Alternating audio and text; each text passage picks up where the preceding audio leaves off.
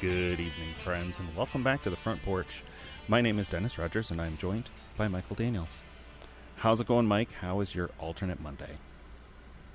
Uh, confusing. It's so so uh, interesting. I, I'm confusing because uh, people who listen to last week's know that I I moved, so I'm in L.A. now at the L.A. studio. Yeah. Not not really, but you know, still in the Bloomington area. Anyway, it, anyone who moves knows it just takes forever to one acclimate to the surroundings, and two to find everything you have in all the boxes that you have. So Did I make are- the the comparison? I didn't make this comparison. I heard it probably Merlin Mann or somebody said it, but um, about moving with whatever that scientific. Um, I don't know if it's a law or a, a theorem or whatever. It's basically how Half Life works. Um, not the Okay. not the game, like radioactive Half Life, uh, where if two objects want to meet, like come together at the same point, and you Yeah. and you have like cut in half the distance between them, they'll never meet because that half halving gets uh, infinitesimally small.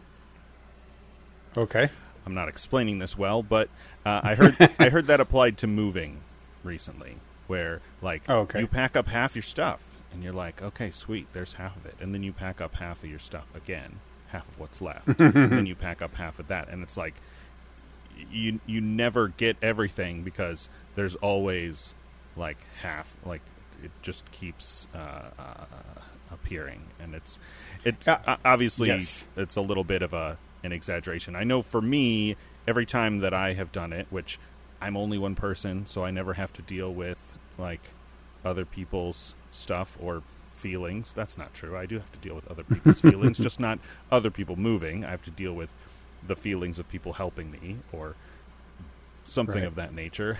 But you get the like you can't pack everything because you need stuff to live, right? So you pack up most Yes. of it and you're Yes. like, okay, here we go. Or you start out with a grand plan. Like, I'm going to I'm to purge so much stuff. and then eventually you get to a point where keeping stuff is much less time and effort than getting rid of it. Unless you're just going to throw it in the dump, for sure. which is always kind of a mixed, you know, you have mixed feelings about it. You're like, maybe this is Yeah. valuable. Maybe I don't want to contribute to the abundant landfills on the planet or whatever. and so you're like, I'll just put it in a box. But then you start out like, so that's part of it. And the other part of it is, um, everything's going to be really well organized. I'm going to get, at least this is what I did, get clear plastic storage totes so that I can see what's inside. It's relatively waterproof and and uh, pest proof, mouse and insect Mm-hmm, proof. Or maybe you get uh, one of those systems with the, the stickers and the apps and the QR codes. That's what I did with my board games. Oh, so I can that, that'd be smart. if yeah. I if I look up a game, I know which tote it's in, even though the totes are are clear. That's that's a lot. It's that's an extra. Think about I, doing that. I only did that with board games. Everything else, I was like, I can't. Uh, plus, I was moving into a Yeah. camper, so I was like, I want to just like. A lot of people, when they move into a camper, they just sell everything. I have a storage unit because I wasn't sure how well I would like living in a camper, but um, right. And then eventually you end up with like the categories of thing right? Like i have here here this is a tote of just clothes. This is a tote of just records. This is a tote of just board games. Um, eventually you don't have enough stuff of that. Like you've got one board game left. It doesn't fit in any of the board game boxes. And you can't you, you know you can't put a whole box with one board game in the in the Right. truck or storage unit or whatever and so some other stuff goes in there and then Yep. you, every time you move you have at least one of those it's the packing equivalent of a junk drawer and so because i've I- moved I have- a I have two of those. yeah i have i have a couple boxes as well that are uh, miscellaneous right like, Right. uh, W- We, we um, I, th- those miscellaneous things are, are the worst. I think those are the worst, in- in, my opinion, because I, I, I know, you know, I do do that pack and give away and and and try not to throw away, but you know, donate or whatever. And yeah we, ours is a little bit different because we it's been a very long move due to that we're building. Sure. So we we had time where where Shell moved her stuff into storage, and we've kind of had that you know her pare that stuff down, and then I I did a phase of um, getting rid of everything that I could Mhm. before she moved in, Right. so that I had enough space for two extra people to move in. Um, and then during that time, I was also packing, so it was a long time packing and moving things in the garage and wanting to sell the house and get it sell ready. So it it it was um, also paring down again. Like I you said that that cut in half thing. I cut in half the first time, then I cut in half again the second time. And honestly, I don't actually myself have a whole lot. Um, I have a, a closet in the master bedroom now, or as it's called, the primary bedroom. Um, Right, right. Shelley's got this huge walk-in closet type thing, which Yeah. you know she's already filled up with stuff, and I just have. It's a pretty decent sized closet. You can definitely walk into it. Um, and and that I've I've filled up, and but honestly, you know, half of it's filled up with my comic book boxes that I have. Um, and then I have uh, my game room, which has its own closet and stuff. And now the game room does have a lot of stuff in it, and that's that's where the majority of my stuff went. Sure. But honestly, I don't. I didn't have hardly anything else. I had TV that came over because again, I purged most stuff. Um, we got rid of like huge amount of couches and and chairs and beds and things like that because we're going to buy a lot of that stuff new. Uh, you just do it over time. Yeah. So I, I I honestly didn't have a whole lot of stuff, um, but it, it is all my stuff packed up into boxes. So, like you said, knowing where all my games are and which games, and and I have this thing about you know putting them on shelves a certain way so that I can. They're all in a kind of in an order of play order that you want to get at them, and Mm, sure. you know yeah. the shelves are created. It's just it's just you know these. If you're going to have collections, I always say like if you're going to collect things, I don't necessarily collect board games, but I have a lot. Um, then it they should be easy to get at, right? Sure. If if you're if you're just collecting things and then they're just in a pile or hidden or you can't get to them, whatever, then you're hoarding, right? Mhm. Um, Sure, yeah. it- it- then there's that's just not a, a real thing you should do. Um, so um, I, I don't know where it's going with this, but it's I'm getting there. I've got g- games unlocked. I've got the, the, the desk, which my desk is destroyed. and I'm going to have to buy a new one. It got destroyed on the way by movers. Um, and but I've got the as of like just the other day, just yesterday, I got the computer set up. I was texting you that I don't ha- didn't have a mouse for the longest time. Couldn't find any of my mouse. Yeah, that cracked me up. Um, yeah, it was just like, oh my god, I can't even do anything. I was, you know, you have a lot of appreciation for people who you need web accessibility to use the keyboard to, to do anything. Um, so as I was trying to get get connect stuff, and I and it's kind of, you know, the things you you rely on modern stuff, and sometimes it falls through. Like if I was missing something, I just you know Amazon it real quick. Open my phone up, you know, get a water pressure gauge or a hose or something like that that I need, and then put it on Amazon. It's there in a day or two, right? yeah. Um, but because I move and it's a new new construction, here's been our biggest problem. It's not on Google yet. Oh. So the things when you change your addresses online with companies now, it searches like Google or Apple Maps or something. It just searches the the database for an actual address. And if it doesn't, Right. if it's not in that database, it says we can't change your address. It's not a real one. Yeah, there's uh, the So- the the postal service has an API like that that is that is sometimes called to do like what you typed is really close to this. Is this what you meant? And usually it's just the the four the plus four postcode zip code. Yeah. But Yeah, yeah, yeah, and and, and this is this is uh, um, it like it checks credit cards now check billing addresses and zip codes and stuff. So my credit cards couldn't get changed, so my it wouldn't let me change. It wouldn't let me store stuff on Amazon because Amazon has a different billing address than my credit card has addresses. It just was a whole lot of a nightmare. Yeah, it's been it's been. A, I recently yeah, changed a great. bunch of that stuff myself because my parents finally sold their farm up north. Um, Yeah. which was my sort of permanent address. I mean, I lived there for almost five years, and so when I went on the road, I was like, I'll just use this. I changed some stuff um, to the Bedford address uh, before I hit the road, but all my credit cards and stuff were my bank stuff was all still at the old address. I was like, okay, well, let me get on postal service and set up forwarding, and then start logging into services and change. I mostly just did my credit cards and bank account. Like everything else is pretty well, and Amazon. Everything else is pretty. Yeah. Uh, you know, they don't really need. You know, Netflix doesn't need my billing address or my my. well, they have my credit card information and they bill that way. So, uh, Yeah, the, the credit the credit cards have been the hardest. It it'll happen. We've done. I've done all the things like applying to the. You can go to like Apple Maps and Google Maps and, the, and all the API stuff that you can and submit submit stuff for your address to be added. You know, so Right. it just it just takes time. It's it's okay. I'm I'm, you know, I could go the high anxiety route and, and the frustration route, and, and that's that's a totally valid thing to do. But I don't know. I've I've given up a whole lot of stuff. uh you know, just giving it up and just realized that things will happen as they happen. I'll get to things as they go. You know, one day at a time. Where they say one step forward is all you can do, um, and I'm okay with that. So it's been okay. Yeah. I'm I'm okay, I'm all right with it. um, so so that's good. The um, oh, what else we got here? So, but but the computer's up. That's nice. You know, we're we're recording today, which which made me happy. Last week's recording was uh, uh, late because of, because of myself. So if people were trying to find it, um, whole mo- the whole moving thing has ca- caused an issue. But we got to um, I got to watch movies and things. I did. That's one of the things I know I had movies to watch for the show and and things that I want to watch so we can talk about them. So I had to hook up. I hooked up the TV. That was one of the things. Make sure I had to hook up the TV and get the networking happening. The networking was hairy but still fun to do in my house. I'm getting literally gigabit internet right now, which yeah, is amazing. I saw you doing all your uh, your tests the other day. yeah, I've- I was pr- pretty pretty happy with that.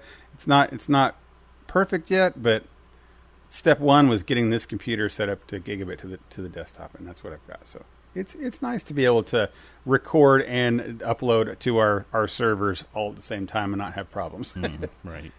Um, but yeah, that that's so mo- moving's happen. It's good. Uh, we're our my biggest um, thing that I that the only thing left that I really am having miniature anxiety about, besides selling my current house or my old house, is uh, grass. Like they've they've they sodded the front and they've got hay and seed in our huge backyard and side yard, and it's just watering. It's like a second job. You get home from my first job, and I'm like, time to start the second job. I'm Watering the, the lawn. It's it's a, it's a uh, terrible thing because it's like a waste of water. Yeah, it's, Um, that's, that's not great. I But, but yeah, it, I- it- because it's a new new subdivision, it just stays dirt balls. Right, Otherwise, right. there's no, there's never like even weeds wouldn't grow.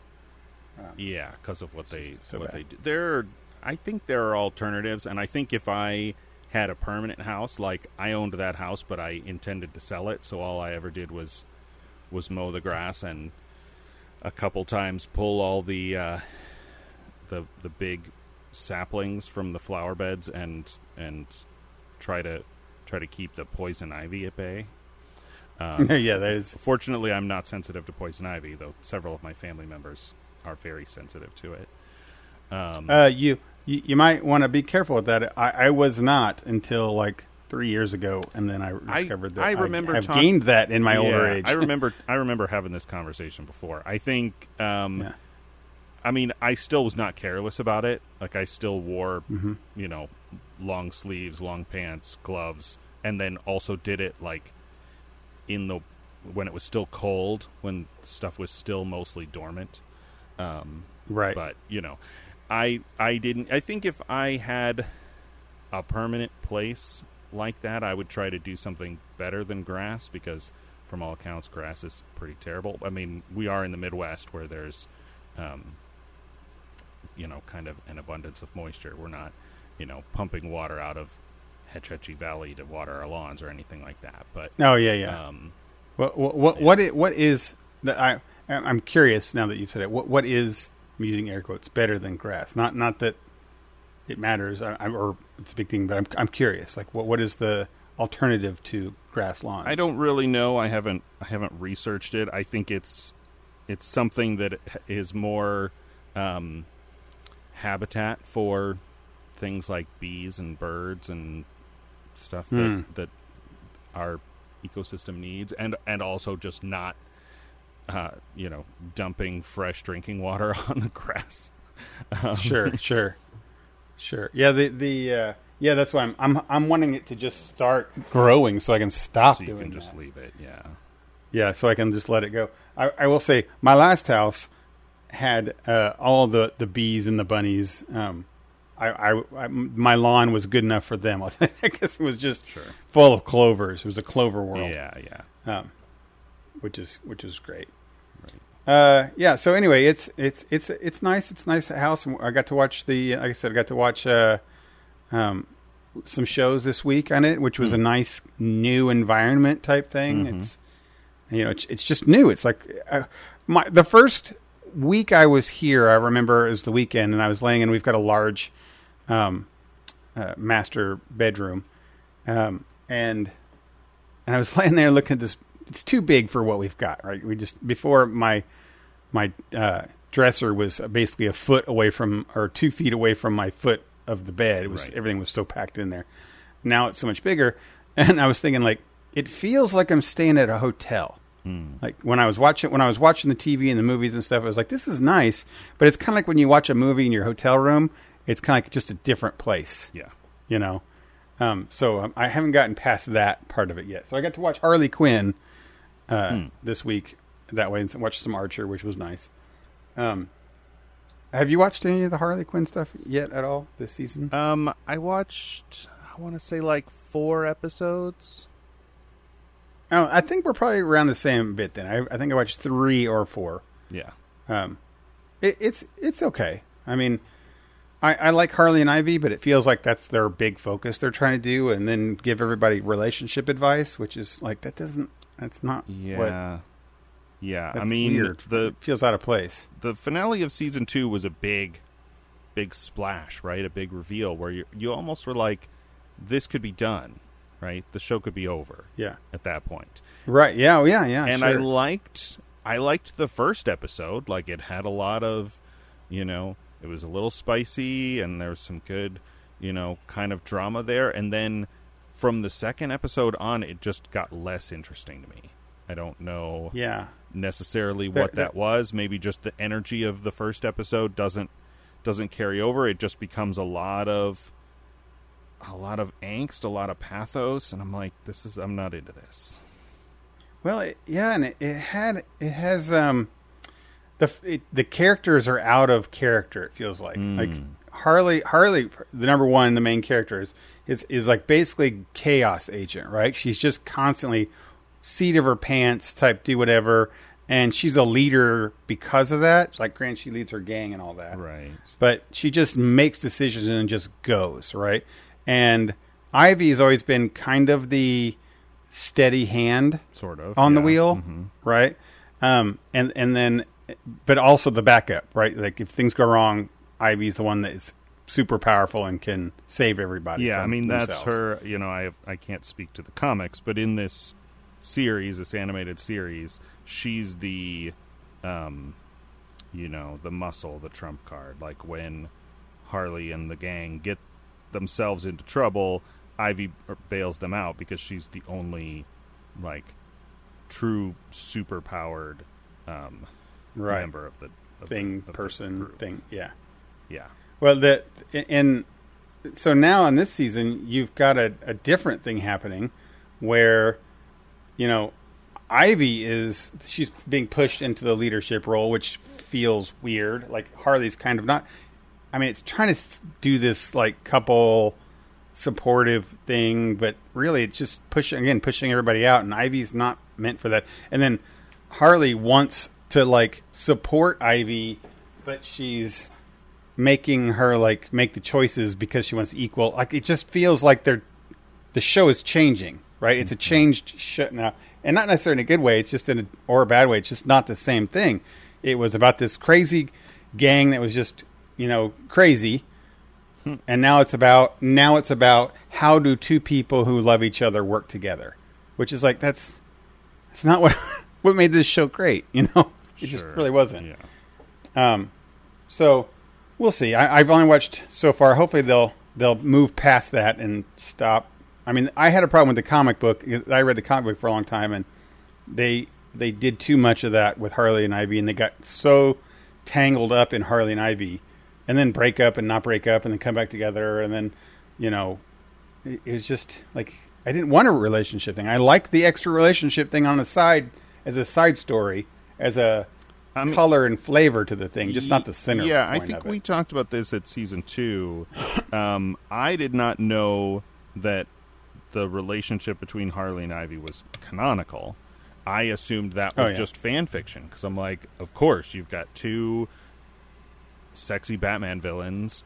Like, of Mm-hmm. course, it makes perfect sense. And then you think about it for two minutes, and you're like, okay, a former uh, psychiatrist or psychologist, one of the two, um, who's basically insane with uh, um, what Stockholm syndrome or something with the Joker, sure with the Joker. and then uh, Poison Ivy, who is what sociopath, psychopath, like So, sociopath. I'd say sociopath. like has no has no interest in people at all and you're like that's a real volatile combination of um i don't want to say mental illnesses but at the at the very least like strong disorders shall we say Sure. and i'm and i'm sure No, that I'm- that's that's probably not appropriate to say either but um yeah like it it seems like something that would make very steamy fan fiction, not something that would make good canonical quote unquote mainstream storytelling. Yeah. I mean maybe which I'm which works. maybe I'm wrong No, about that. It's Yeah. not necessarily bad, but something. Let me put it this way: um, it sounds like something that is difficult to write, Sure. and I- I mean the the Harley Quinn series, the first two seasons did a lot of had a lot of really good writing, really smart jokes, funny quips, meta without being you know too uh, uh, on the nose. But yeah, that's a real like you know I wouldn't I don't know and It's just it's just need, needless is the point is Sure, the thing. Like yeah. it, they, they don't they don't they didn't they don't need to do that. You know, I think how how does this be politically correct? It's trying it's they became kind of a poster poster child, I guess, for a movement. You know, like the the, the, the having having the two female characters be in a relationship, two high profile villains become, and and everybody liked it. Like you said, two sexy Batman villains, and then they just like jumped into that as the thing instead of like it's you don't need to you, you don't need to like make that your center when what you've got is a fine center. It's all it's all fine right now. Like the show was great. You know, it was it don't don't mess up a good thing type thing. Um, but and, and they've not done that yet. We're not there yet. But the first three to four episodes definitely are a shift from what they are. And when they bring like Gordon comes back on the screen, it reminds me of what the show was before because it was all like stuff, crazy stuff with him.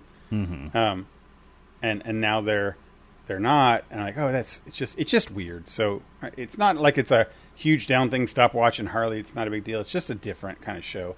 Um, and and it, some of it's really great. People can say like, uh, there's. A, did you see the episode where they have, um, they have to eat dinner with Kite Man and his date?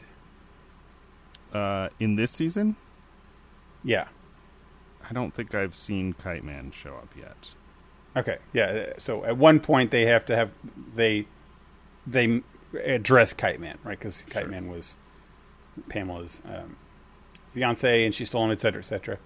And you know, it just it just does this whole um, this is how things should really be handled, and you know, and um, it's kind of it just has a moral of the story for every episode. You know, like oh, if you truly love somebody, or you know, it's okay to care, and it's okay. It's, it's just a whole bunch of this touchy feely, which is nice. It's all nice, and you're like everybody's good and happy and grown ups and positive. I'm like, shouldn't Harley be like, you know, flying off the top of a, building trying to blow up Gotham? All that's what's fun, right? The, Right. she had a whole highway named after her and was driving with a guy that was a transformer person. That that's the kind of show this is. That was the weirdest a- episode yeah. of the entire show. it's that's what made it great. It was this that show is so Absol- so weird. Absolutely not one that you start somebody off, and obviously it's deep in the series when they do that. But even then, I was Right. like, "What is this? This is this has jumped the shark." it, it just like messed itself up. I'm with you there. Um, no, it it, uh, it it's still it's still a fine show. Like I said, I don't want to be. I, I feel like I'm bagging on it, which I am, uh, but I don't mean, mean to. It's it's fine.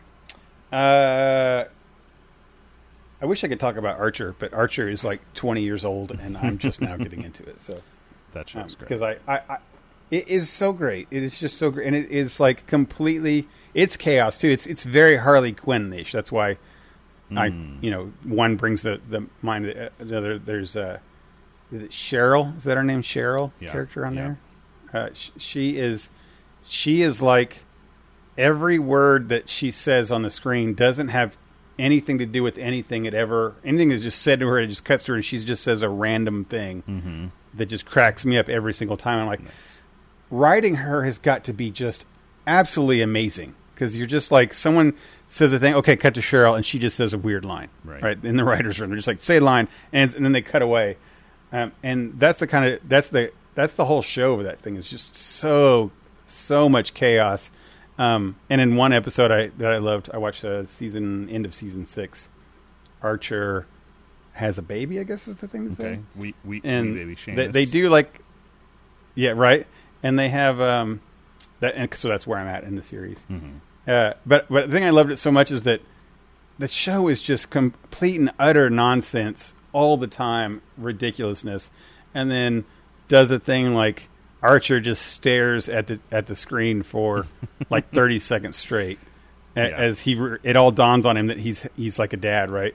Um and and that was just so perfect. It was like watching this complete nonsense chaos character realizing that life is different you know? and i was like i love i love this show so anyway i i do i do love it a whole lot it's it's really fun um, and for six seasons it's Did, still did I tell you I was utterly uh, ridiculous I was Dr. Krieger for Halloween one year.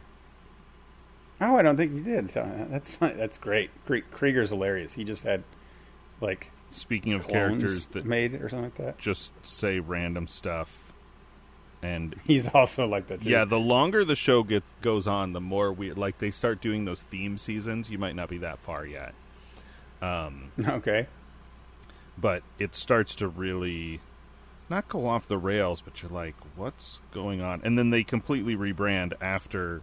Um, after the real ISIS was in the news, right? Because that's the oh i'm waiting for that i'm That's- waiting for that That's the yeah. name of their spy organization is ISIS. I don't Yeah. remember what it stands for, um, but they're like Right.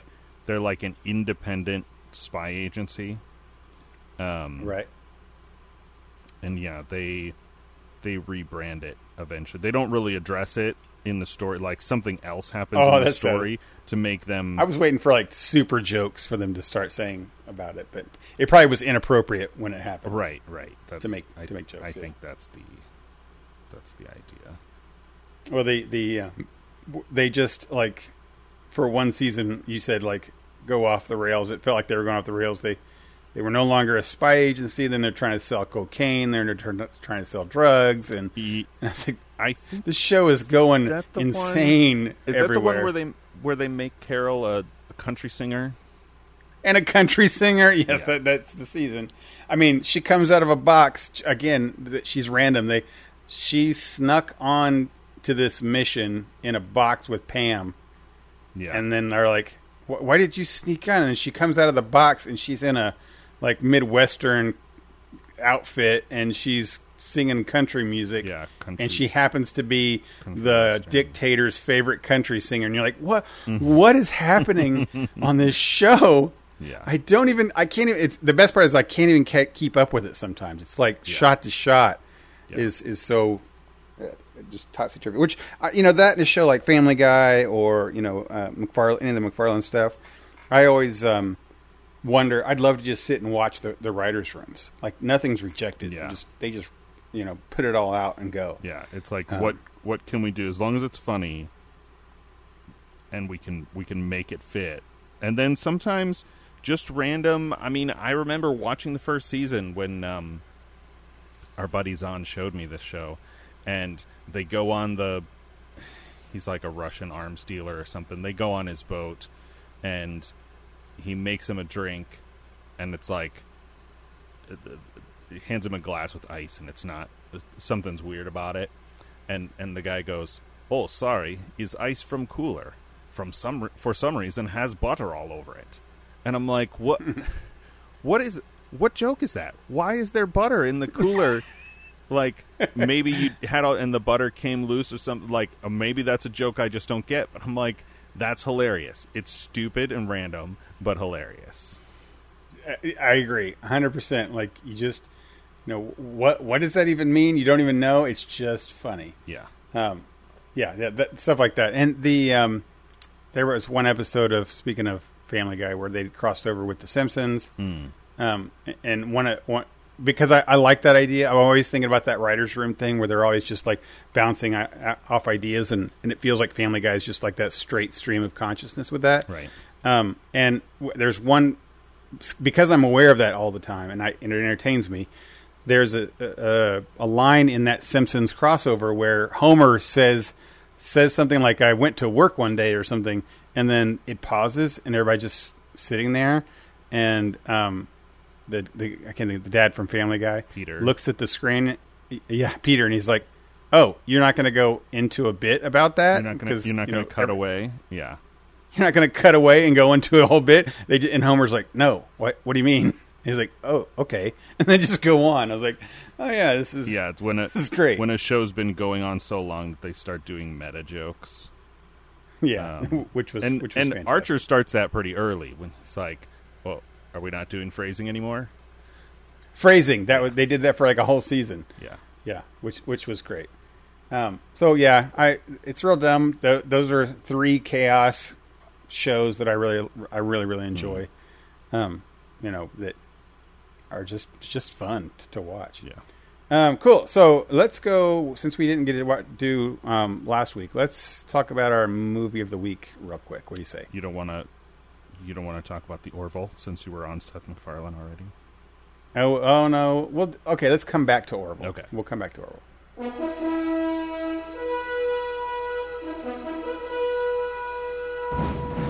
All right, this week or last week for me, we watched Harlem Nights from 1998, starring Eddie Murphy, most most uh, predominantly, also Richard Pryor, Redd Foxx, Danny Aiello, uh, uh, Della Reese, Lots of people. a lot of people. Re- uh, yeah, you said Redd Foxx already. Yeah, Yeah, Arsenio Um, Hall. Arsenio Hall. Yeah, it's just every um, African American person in the 80s and 90s was in that sh- in that show. That was of any influence, I'd say. Yeah, they Um, didn't. uh, somehow, nobody gave uh, Cosby a call. Maybe he was busy that's, mixing that's some true. very strong drinks. That's what it, that's what was That's, happening with that's him. inappropriate. I'm, I apologize for that joke. Yeah. Um, Um, go ahead.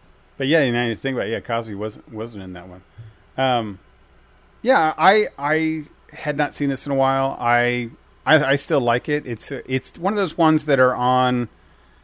It's on um, Rotten Tomatoes as like twenty eighty, like twenty. You know Sure, the the sure. critics thought twenty. This was a weird one because the critics thought twenty percent and the audience thought it was eighty percent. Like uh, I expected it to be the other way around. Um, but it, it it's got it's not as the thing I think I liked the most about, about it for myself was back then and now is that they play against type. Like you expect Richard Pryor to be joking the whole time and Eddie Murphy to be joking the whole time. Sure. Um, and it's definitely got all those kind of jokes and some of them really dumb jokes throughout the whole whole thing. Cool. But it's not necessarily just those guys, you know, cracking it up the yeah, whole time. it's not. Uh, it's not a comedy, though. You do get plenty of uh, the classic Eddie Murphy laugh. Yeah, right. Yeah, that's that's good. Um, like the, the the shooting up the pinky toe type that whole scene. Like that's a that, that's a that's a scene. And then uh, Redd Foxx with his big glasses. So there's there's definitely comedy. Yeah, there's through the whole there thing. are but- funny things in it, but it's not it's not a comedy. And so I can see. I mean, when you're talking about Rotten Tomato scores for a movie this old, like who knows? No, yeah. Like Oh, yeah. are the critic Who know- who scores knows? things that they aggregated from the 80s or are Right. they like newer things where people look back on it now and are like yeah, this was trying to do a thing, but if you want to watch, you know, a, a culturally insensitive, insensitive comedy, maybe go watch Blazing Saddles or something. Um, or again, are they contemporary reviews?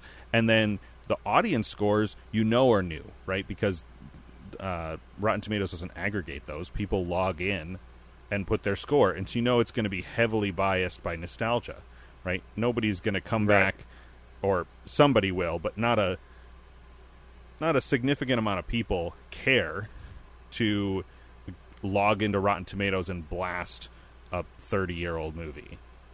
Um, Right.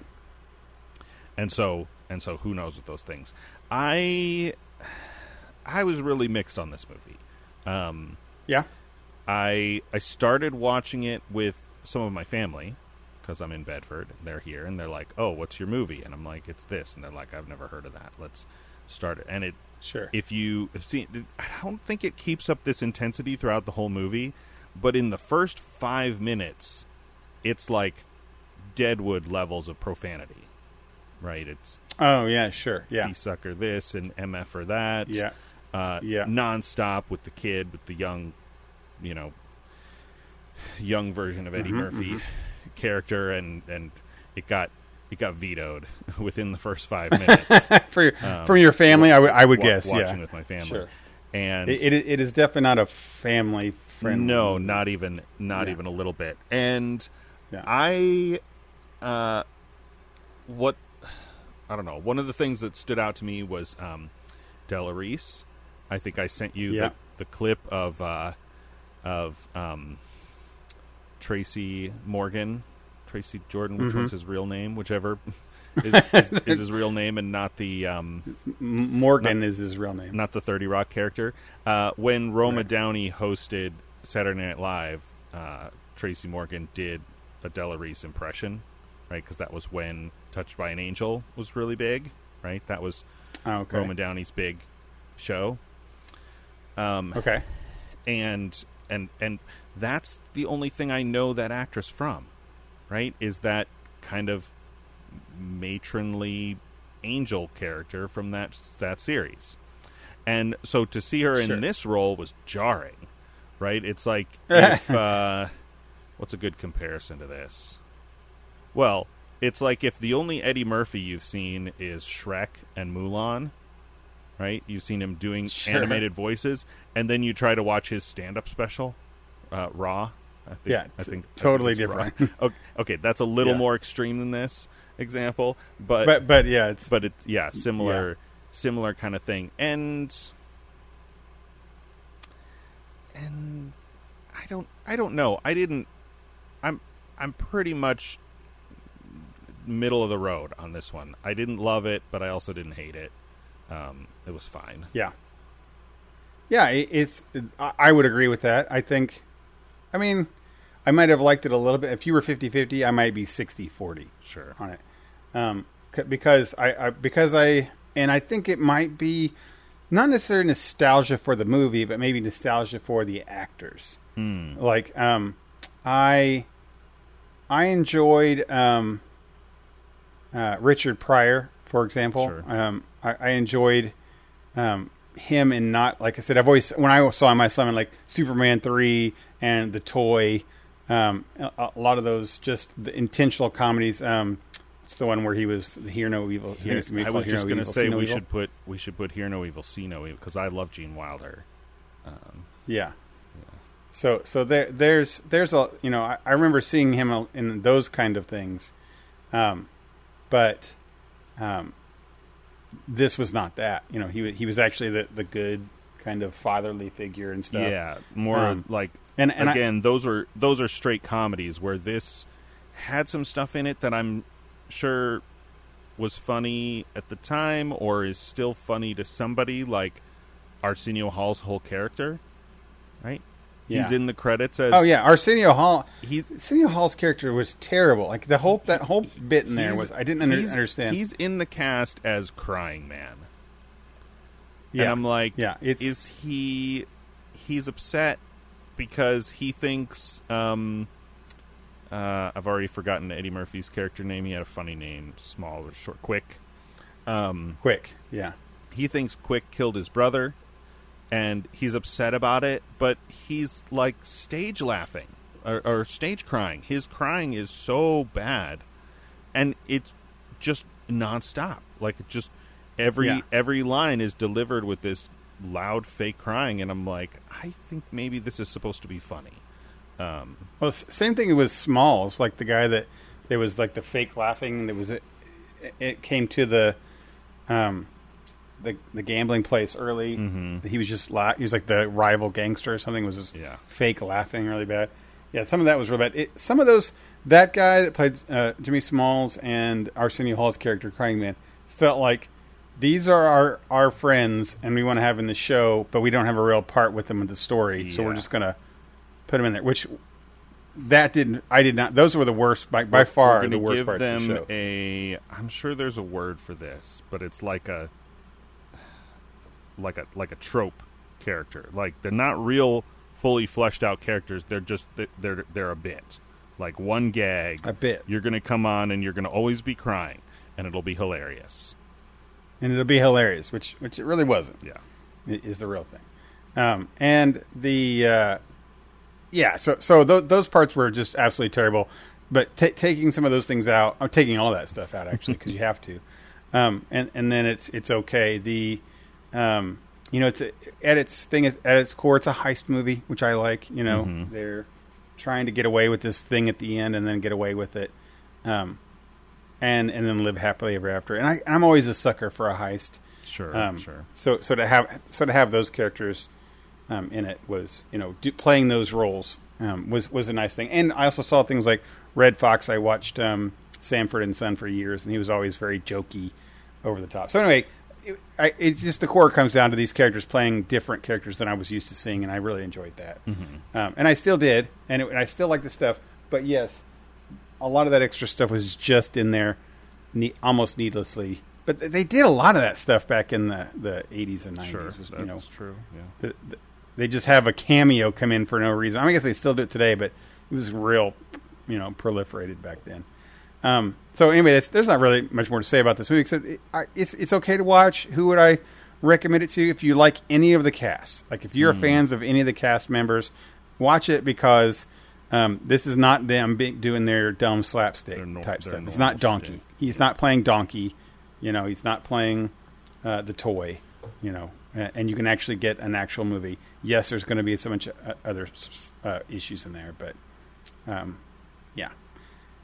So, what do we got for you for for next week? We had a, an interesting week, a little short week this week. Yeah, we have, because we're recording on Wednesday, we have a short week, so I'm going to pick something that we've both already seen, but I have not seen maybe since I thought saw it in the theater. I've probably seen it once since then.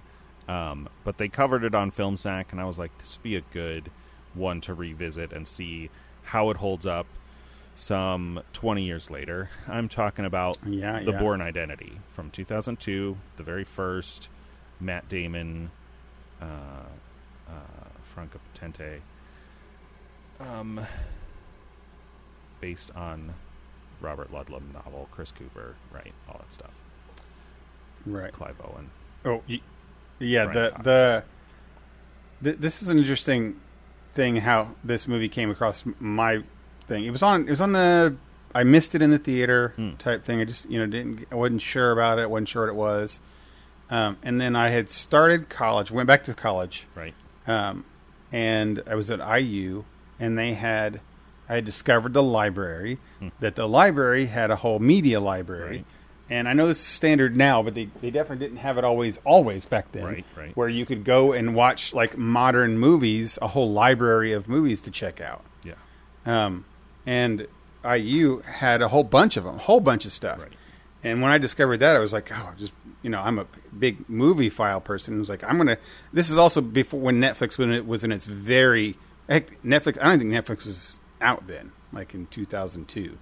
Um, Um, well, if it, if it was, it was just showing. It was just the get the the disc disc, disc the only B-movies. Netflix. Streaming Netflix didn't start until like 09, maybe 08. But yeah, in 02 they were definitely Right. going So- with uh, with the discs, with the with the DVDs. I saw this in the theater Yeah. because it came out while I was still in college, and had uh, free movie Mondays at the at Yeah. the local theater. Um, Yeah, the the the it um, only has two screens, the- so we're like That's something that, Yeah, that people don't talk about a whole lot with technology transforming the world. Is that you know that that is a pretty big thing. Like right now, you can watch darn near everything, and as of this year or as of last year, you're starting to be able to watch brand new releases within two months. Like at you know, just just pick it up and not have to hardly pay anything more. Yeah. Especially like Disney Plus and things like that, HBO Max. They're just coming straight straight onto your TV. Um, so you can watch darn near anything anywhere at any time, right? Right. W- When you want it, you know. Like I want to watch Bourne, I can watch it right at any point. It's not Yeah. too difficult to get. Um, but back then you couldn't. So I discovered this library of you know it was DVDs oh and, yeah, and some I VHS tapes. library, right? Yeah, and and then I was like, oh my gosh! And they had actual like players, like you could go watch TVs and put it in and watch it yourself. And so I had time in between passing periods, and I went and randomly picked a picked a movie, and it, it happened to be the Bourne movie. And I watched, start put my headphones on and watched it that whole time, and I was fascinated. Like I didn't know what this movie was about. I didn't know anything about it, and I really really enjoyed it. And I still, it has been like twenty some years, so I don't remember all of it for sure Right. um, just the the over you know overall idea of it. So this will be fun to watch again, and actually now look at it as a because I've never watched it since then. Just watched that one time Right. with headphones in the library. um, so and, and it, but but it was good. It's not like you know I am a multi movie watcher, but I my re- recollection of this is this is one of those you watch once because it's like a story thing, hmm. right? Mm-hmm. And following along, but I don't know. Well, We'll- and, and now I'll- there I'll and now there have been all these sequels, so it's a little it's a little different. Yeah. It was, I mean, it was a trilogy of books when they made the original three movies, and then I think Ludlum or whoever went back and wrote another book uh, after the the movies, the trilogy, you know, the three movies were so uh, popular. But Well, they did. They did the. Um, they did the one with Hawkeye, yeah, Jeremy Jeremy Renner. Yeah, and it didn't get greatest reviews, but I remember it being pretty good. hmm Um, he, he, the thing is, it wasn't Matt Damon. Is what people Right. were. It's like you know, it, it- what, the mistake they made was they should have just replaced um, this in the story replaced Matt Damon because he didn't want to do anymore at the time. He didn't. Want, he was he was done with it. Yeah, Um, like they, but they needed to do like they did James Bond, continue the character on, change the actor. right. Um, but yeah, because you know the Bourne movies are pretty good. Yeah. Um, so anyway, yeah, cool. That's that's that one. So uh, moving on with other things that we had, let's we'll go back to the MacFarlane thing. You're right; it would have flowed a little better earlier. Well, Um, we might talk about this for a while, so it's good to get make sure we cover the movie before we run out of time. right, right. That that was actually my goal there with that. Um, okay, so the Orville, New Horizons season three setup here is that it moved from um, Fox. It was Fox TV, Right? and then they they moved it. Disney bought Fox, and they started. They they renewed them for the third season. Orville has had middling viewership, enough to get them renewed, but not enough to be a lock every time. Right. Every year, it's a will they, will they, will they. Um, so moving a you know buying a whole studio and then deciding you know having a whole different studio decide whether you're on the chopping block or not was terrifying. But Disney gave them another season, but told them we're going to shorten you uh, on episodes, but your length can stay the same, and the budget stays the same. So, or maybe a little bit more. Um, Seems like they had a little and they budget. that so that gave them a whole different thing. And then they said you're. Then they gave them the other shoe that dropped and said you're not going to be on TV anymore, which you have been. You're going to be on streaming, and you're going to be on not our main network. You're going to be on Hulu. Um, so Which- that was a hard start. All of- and then the pandemic hit. By the way, right in the middle of their, their, their yeah, yeah. uh, It's a weird. I mean, I don't know this. There was a lot this- leading up to this, branding. season. This branding has changed significantly because Disney is not. I mean, for a long time, Disney has been a massive company with a lot of uh, sub, we'll call them sub brands. That's not the right word for it, Yeah. but um, Subsidiaries. is what they are. subsidiaries, and even just like uh, brands or or whatever that they use to um, uh, segregate or segregate's a bad word to use for that, but um, like It separates out their genres. separate is kinda what separates out their do. genres, right? Like their uh, their movie brand Touchstone, I want to say, um, Mm-hmm, was their like HBO Cinemax kind of movies, right? Where they're like, we're making this Right. movie, but we're not going to put the Disney name on it because we want people to Yeah. think of the Disney name, the brand, this certain way. Yeah. And, and and companies have done this for years, like for for decades and decades, right? Like that they they want to make money off R-rated movies, so Miramax will make it, or Right. you know, it, they, it's, they own different kinds of companies that will sell. You know, Touchstone will put this out, Legendary will put this kind of thing out. Yeah, or Um, or they'll buy, um, or yeah, sometimes whole companies get bought and they don't change. I mean, they probably change some internally, but they still do business as their own brand, right? Like Blizzard Yeah. was still Blizzard even after they were owned by Activision. Um, Right. but anyway, all of that to say, I feel like, and maybe they've moved now, so maybe I'm completely wrong about this. But it, but it feels to me like at least when Disney finalized the acquisition of Fox, um, the Orville seems like something that goes on Hulu. It doesn't seem like something that goes on Disney Plus. I agree. Yeah, I mean, and, and that's that's why they put it there, right? Um, now, now that being said, or we still haven't gotten to the actual show yet. um, since since then, um, they have moved it to Disney Plus, Right. Because Disney Plus is, I believe, modifying some of their that idea. Yeah. Like, I, I I think the idea was that when they launched, they they they wanted all the people from the Disney Channel to come over. They wanted, you know, the the Yeah. um, all the, the Mickey Mouse people and the cartoons and the Hannah Montana Zack crowds that they had. They had, from their yeah, Zach. All that stuff was they had guaranteed money with right. Yeah. Like they have the High School Musical, the musical, the show, the series, whatever. Mm-hmm. All that kind of stuff is just bread and butter money that they just will make forever. Right. Right. They don't want to lose that, um, but they can't. The Disney Channel itself isn't enough to have to compete with Netflix True. Right? Yeah.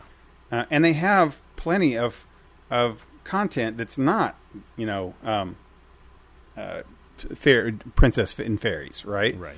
um, so they start putting things like um, Marvel movies on there which kind of you can but then they're also Marvel has some things that push a little boundaries too that Yeah, you don't I want mean, your the- like eight year old watching the MCU right? films up until maybe Multiverse of Madness are all very like they're PG thirteen, but they're pretty PG.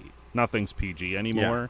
Oh well, nothing's Right. G anymore because everything that was G is now PG. But um, like none of the Marvel movies are rated R, right?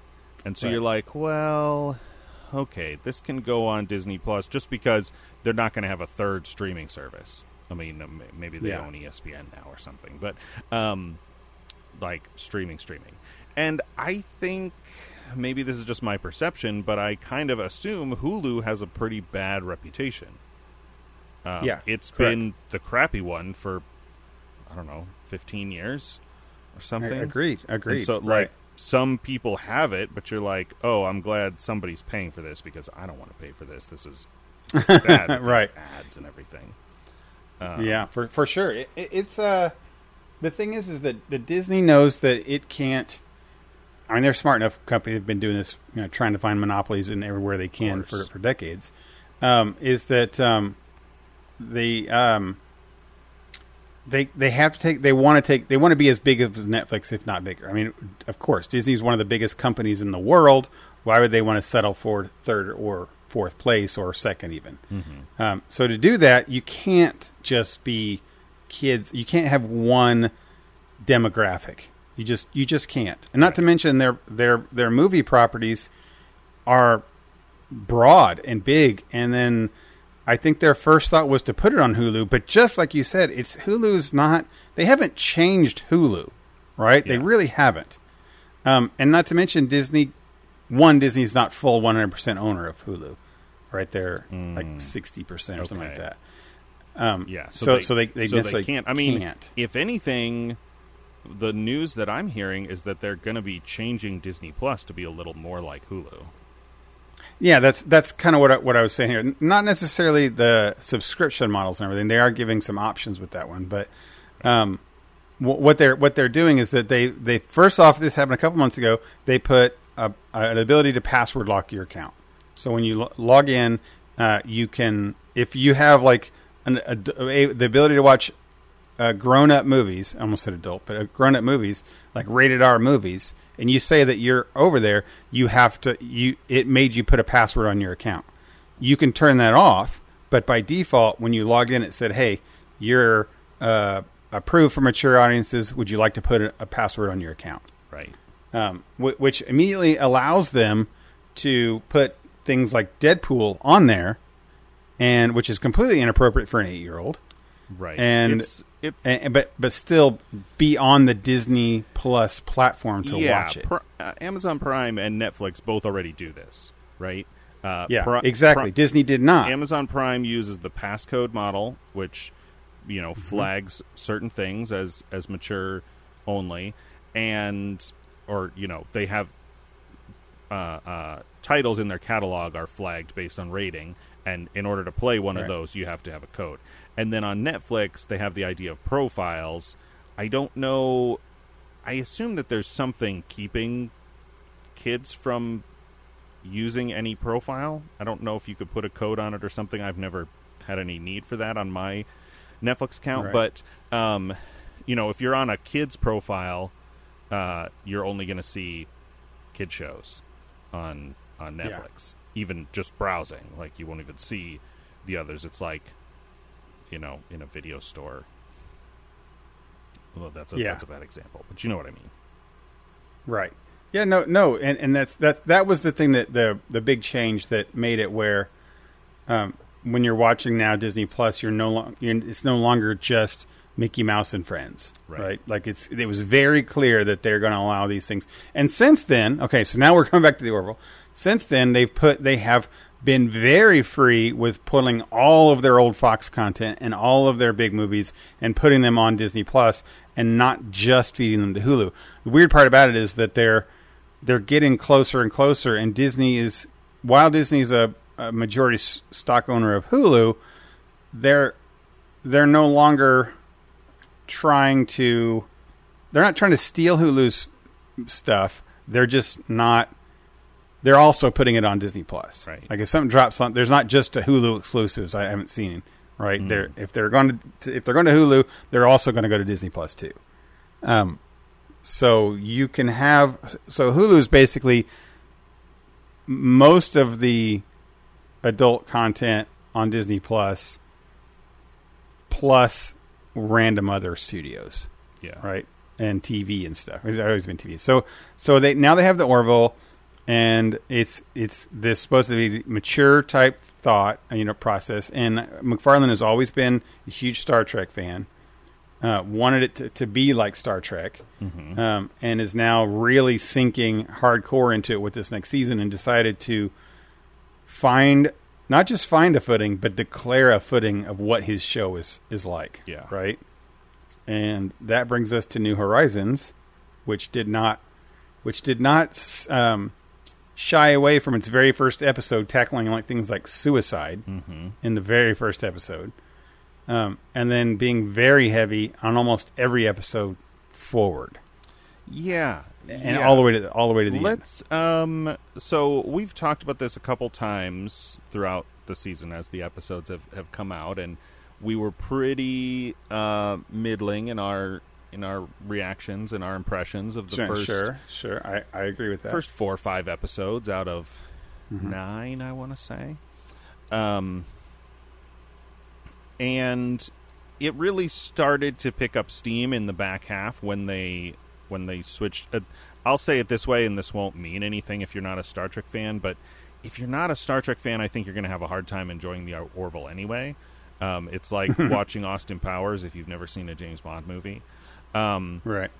but the first half of the season was like the most um maybe the most moralizing episodes of the next generation Yeah, it was like season six or seven, or season five or six of Next Generation. four where or five yeah. Every episode's Before- something about that. somewhere around season four or five next generation got really really good but there were Yeah. there were some sprinkled here and there that were just like we're gonna we're gonna give you this message and then Yeah. the back half of the season really turned into uh, like deep space nine ongoing story um, kind of stuff with a lot of political intrigue and and uh, betrayal kind of stuff um, Yeah.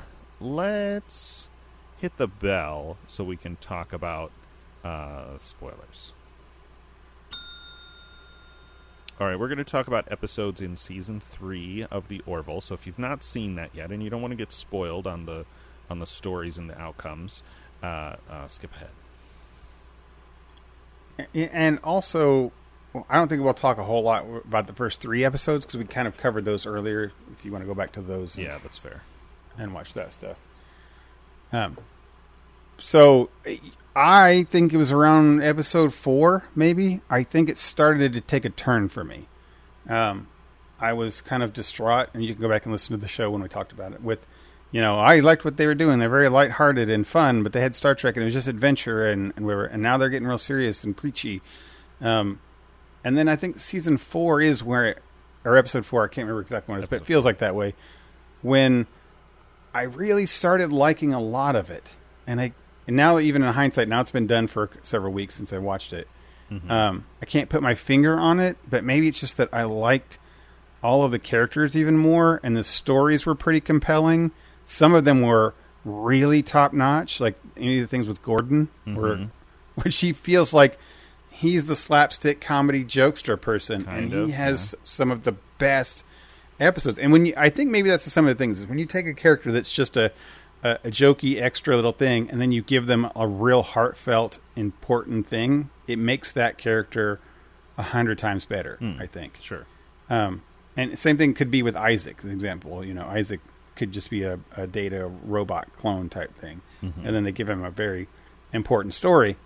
Um, and they started with Claire, this season Claire, and then they move on to the Moclans, Right. focusing a lot of them. I think Kelly has a So far. huge role in this season. Mm-hmm. Um, she's she's like front and center as a leader instead of just Mercer being it the whole time. Um, which was which was kind of That's cool true. That's good. true. There's a lot of. I mean, I'm sure that people who are closer to these kinds of issues than than we are, at least than I am, um, will have uh, plenty of criticism of their handling of the Topa story. Um, Sure. but I think it's it's smart to um, have Kelly as the sort of driving outside uh, um, protagonist, like like driving the action of that story, rather than uh, Ed, rather than Seth MacFarlane. Right.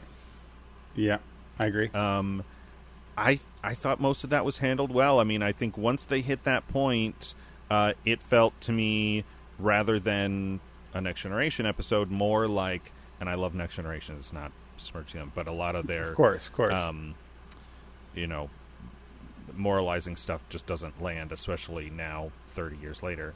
Um, hmm the uh, the episode of Next Generation or Next Generation, I said the episode of Deep Space Nine. I always talk about with the Trill with Dax and her former spouse from a former host symbiote thing, hmm um, where they're saying something.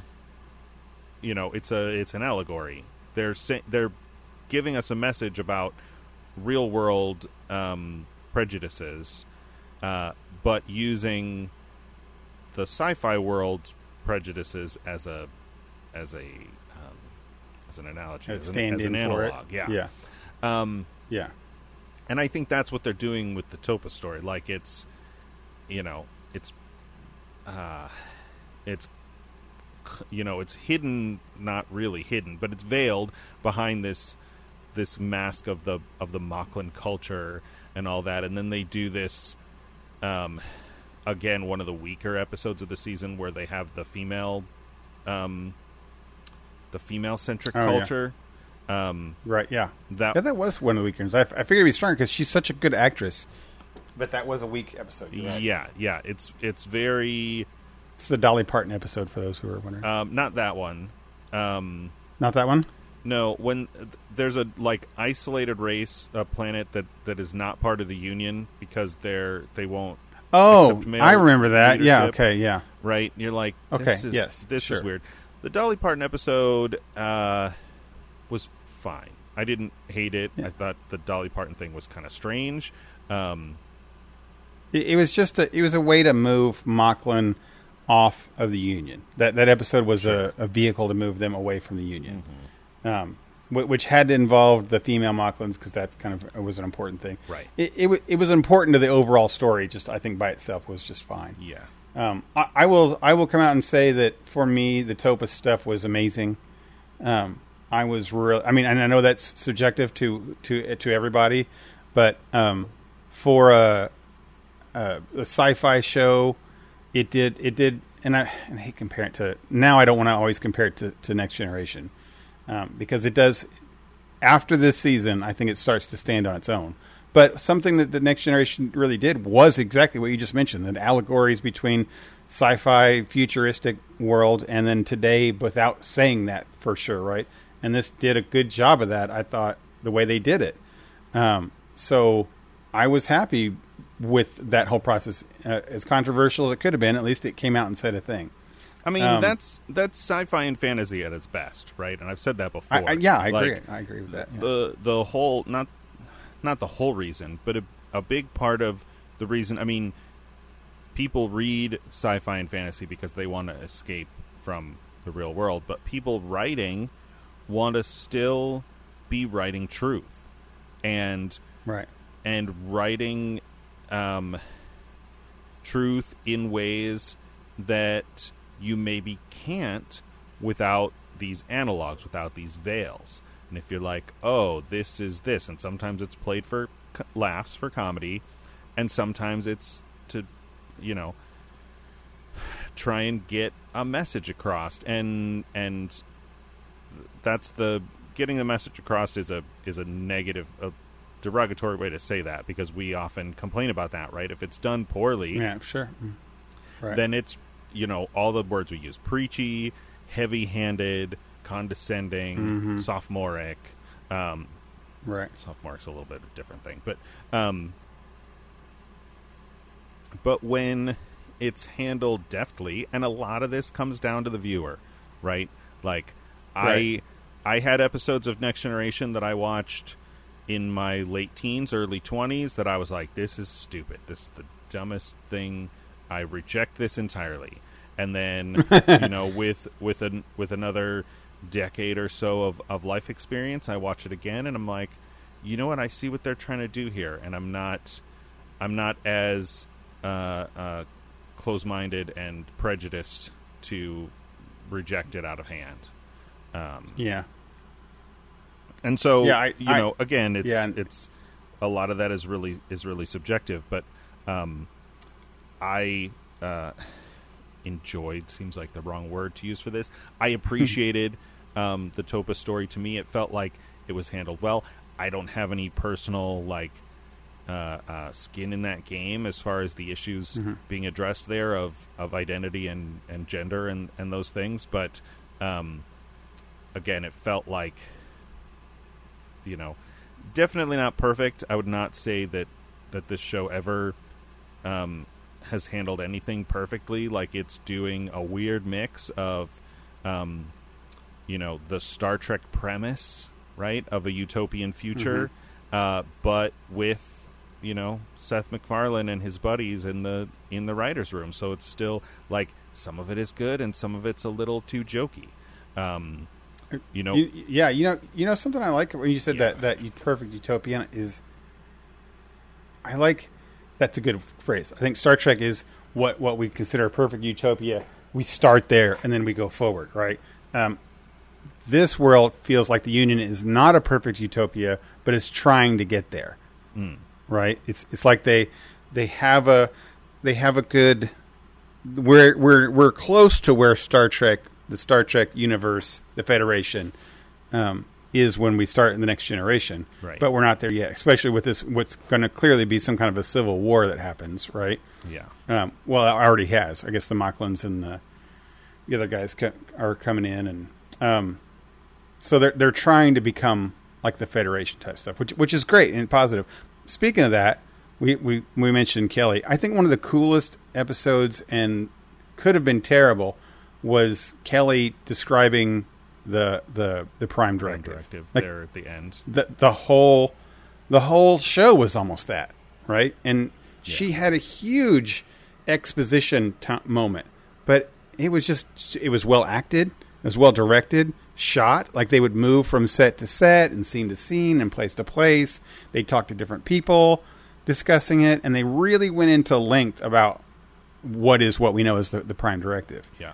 Um, and I thought that was really cool. And I know that it's been a core part of Star Trek forever, and they've talked about it to death, but they've never truly spent one episode and just delved into it with explanations and why and and the why nots and the stuff like that, like they did in that episode. And I, and I really appreciated that. Yeah, yeah, and it and it became it became a sort of message of hope that is a little um surprising. I mean, my I was talking about sci-fi with one of my coworkers and he made the observation, I don't think this is completely true, but uh he made the observation that Star Trek is like the only sci-fi where that massive technological change led to utopia right like it's Yeah. usually skynet or you know the fireflies yeah. federation or um uh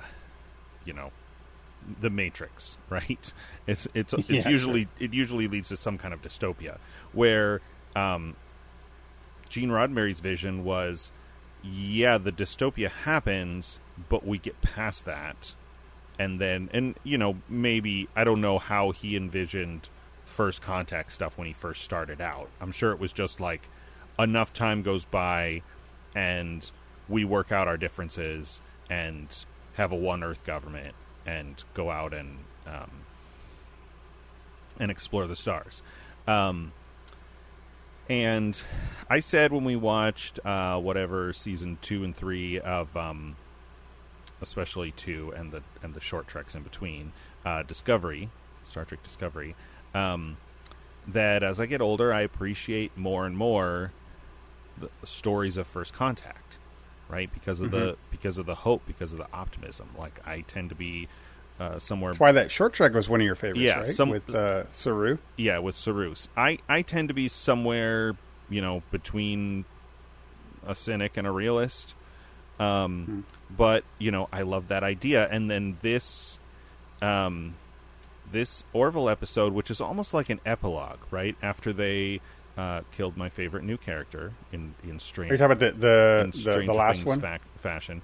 Yeah, the last one where they, they they bring this girl and she's from the Reddit planet, which was season one, I think. Mm-hmm. And Kelly explains it all to her, and she tries to understand. And then you you think about things. You're like, oh, what is like Kelly says? This is the hardest thing for people to understand. Like, how does society work? How does society function when people don't have to work?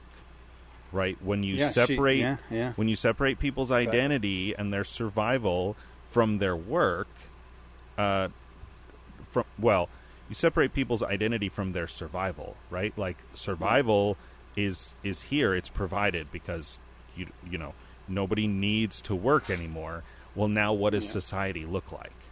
Um, And, and she even says the the other girl says, "Doesn't everybody just sit on the couch and watch TV?" right. Right.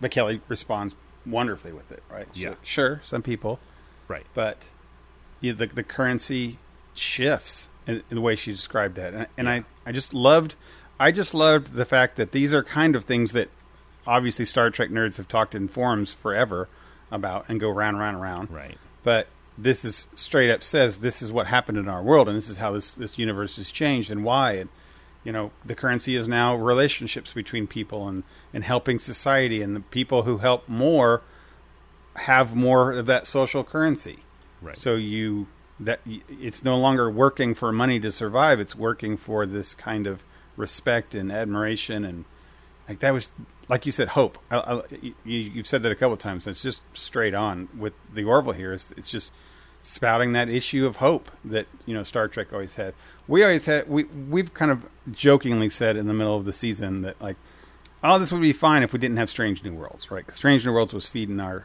our everything we wanted for mm-hmm. trek but I had said after I got in watching this this series, was like, you know what? I'm okay with two really good sci-fi mo- shows like this. I, they're not.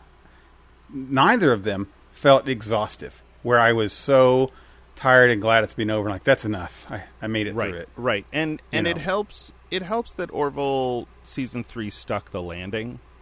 Um, Yeah. but I think W- both times, like the both last two episodes. yeah, giving given the the season in its entirety, um, I mean, this is unfair for me to say because I I didn't finish uh, season four of Discovery, um, but it's it's definitely better than season three of Discovery or either season of Picard. Easily better than Yeah. season two of Picard. Maybe Yes. ma- season one of Picard wasn't as bad, but Yes. um, yeah, I agree. Yeah, this this one was definitely better than all of them. This this, this sits there with. I th- I still think it sits below Strange New Worlds. I- I, I, if they're if we're, we're, we're Strange New Worlds is ph- phenomenal and um, deserves its crown for the last five years, I'd say, for TV uh, sci-fi.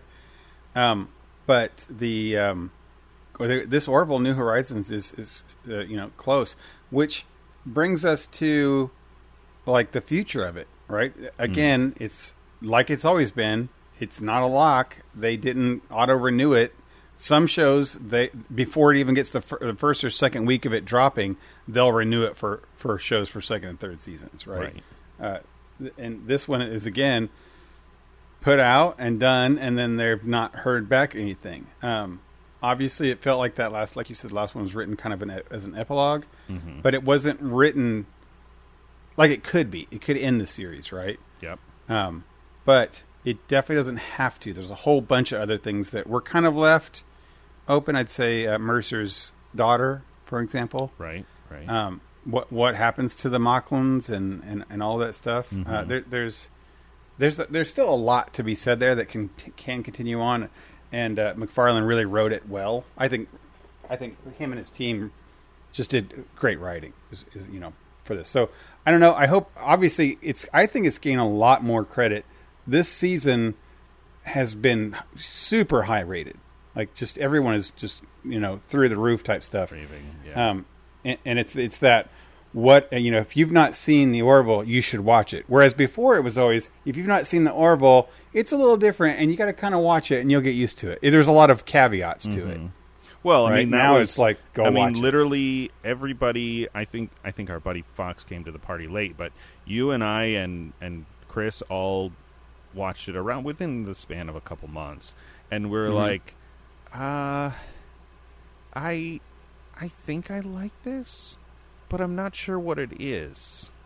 Yeah, right? right. And like you know, the more the more time goes on, but I'll tell you what they need to do if they get a fourth season, and I and I think you're gonna you're gonna know you're gonna you're gonna Mhm. predict what I'm about to say here. Somebody has invented a Genesis device, and they got you want Charlie back? they, Is that what you're they? Got a, They got a uh, uh, the Orville Three, the Search for Charlie. Search for Charlie. Just call it. Just call it Charlie Three. Charlie Three, Spock Three. That's a callback. Right.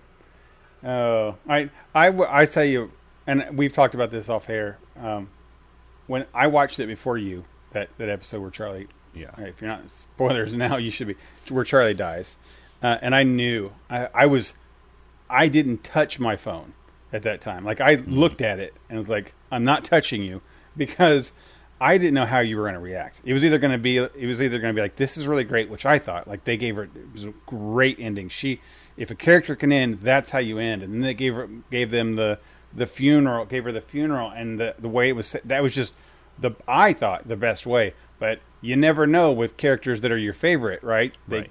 You could just set you off, and, and not just you, but anyone, just set you off and be like, "I'm I'm done with this." That was the the thing that kept me going. Um, so I was just waiting, and, and I didn't say anything and let you take your time do it. And then thankfully you came back with like, "Oh, I hated it, but I'm so glad that you know." Uh, it felt that you were pretty happy with how they, they ended that. Yeah, I mean, uh, this is gonna uh, sound sound mean. Um, a lot of her acting was just okay. Oh, I 100% agree. Um, I mean, she was good in that finale, but a lot of you know her perform. I mean, that first episode with the suicide thing, like she comes in, you know, barrels loaded uh, uh, with Isaac, and it's just uh, it's not quite. And then and then any of the episodes where she gets a lot of a lot of time, I'm like, okay, this young woman is very very attractive and her it's it's either the writing or her acting. I don't know which it is. Because this show you know you complimented the writing. And a lot of it is good but a lot of it is also just okay or pretty middling. Yeah. Yeah, yeah, um, sure. and so so i don't know which it is but of you know of course i would like to see her come back. I don't think that she's necessarily a um big enough character you know she's not spock uh, No, and, and it it almost like kind of would ruin the thing. I mean, one one thing it does do is it gives us. I mean, having a character like that, who she was a main character through the thing, uh, die, gives us a sense that not everyone's safe. I mean, you, you always True. have the plot armor. There was no one on the next generation that was going to die. Tasha died. Granted, that was Tasha died, thing. and and Orville had the same thing with um, uh, uh, Kiali. No, not Kiali. That's Yeah, the right. one. What's the? What's the? Is that her name? I don't know. The first Xelayan, Halston Sage. Mean, Halston yeah, the- Sage. Yeah. Um, yeah. But she came back on this one, which was a, a, a nice little. she make, thing she makes a cameo in the finale there, but Yeah, um, that, that, that was interesting that they did that. I mean, just like again, just like Tasha comes back as a Romulan or whatever in uh, in Next Generation, which is funny, right. a funny sort of Um, thing. But Yeah, they, so so they, they they did that, and and that was fine. I feel bad um, for Gordon. He he, he I, I always feel bad for Gordon. You, you always feel bad for Gordon. he's um, the uh, he's he's the O'Brien of this of this ship. The the O'Brien. Yeah, it, what's worse is that he did, like in the times that he's done it, he didn't know that he was like, especially this one, because of the time travel thing. He's like, "Oh, I'm fine, everything's good." Which, by the way, that was pretty good acting. I know it's silly, but the fact that he had to act uh, as this character and know all this stuff about and really get into that part of caring for the family and caring for people and caring for things, and then in the next scene be like, "Oh yeah, I'm fine, cool, let's move on," type thing. You know, that's yeah, it, that took a it took a bit. Um, so yeah, that his his episode on this one this season was was great. Um, so so yeah, it's just it's a it's a good season to watch. It's one that I would I'd probably watch again. Um, can't say all the Orville are like that, but that that's one that I'll that I'll watch. I And then they, they I wrap it up I with the wedding. Watch all the episodes again, but I would watch some. I, I agree. I would agree. I would agree. Uh, they, they end up with the wedding, which I was really happy with. I actually really enjoyed. Um, I couldn't stand. Um, what's the Moclan husband of uh, the commander? What, what's it? Um, um, how am I drawing a blank on this? I know, right? Uh, oh my gosh, I can't even think of either of their names right now. Klyden, Klyden, Klyden, Klyden is the one that that I couldn't stand him. Klyden, and Just couldn't stand him. Yeah, he's, Bortus, he's love a, Bortus. I don't. I don't know when they gave us the reveal uh, that he was also born female. It sort of Mm-hmm. um, doesn't justify, but at least explains his intense prejudice. Um, right.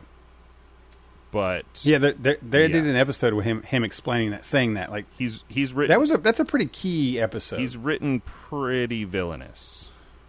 yes, right, and and in that if you didn't see that one episode about him having that, you know, being born female, I think it just makes him evil. They right? yeah. This one it makes him understandable. They but explain still it. bad. he he has a conversation with Bortus that where it's to remind us that of that case, but um, Right.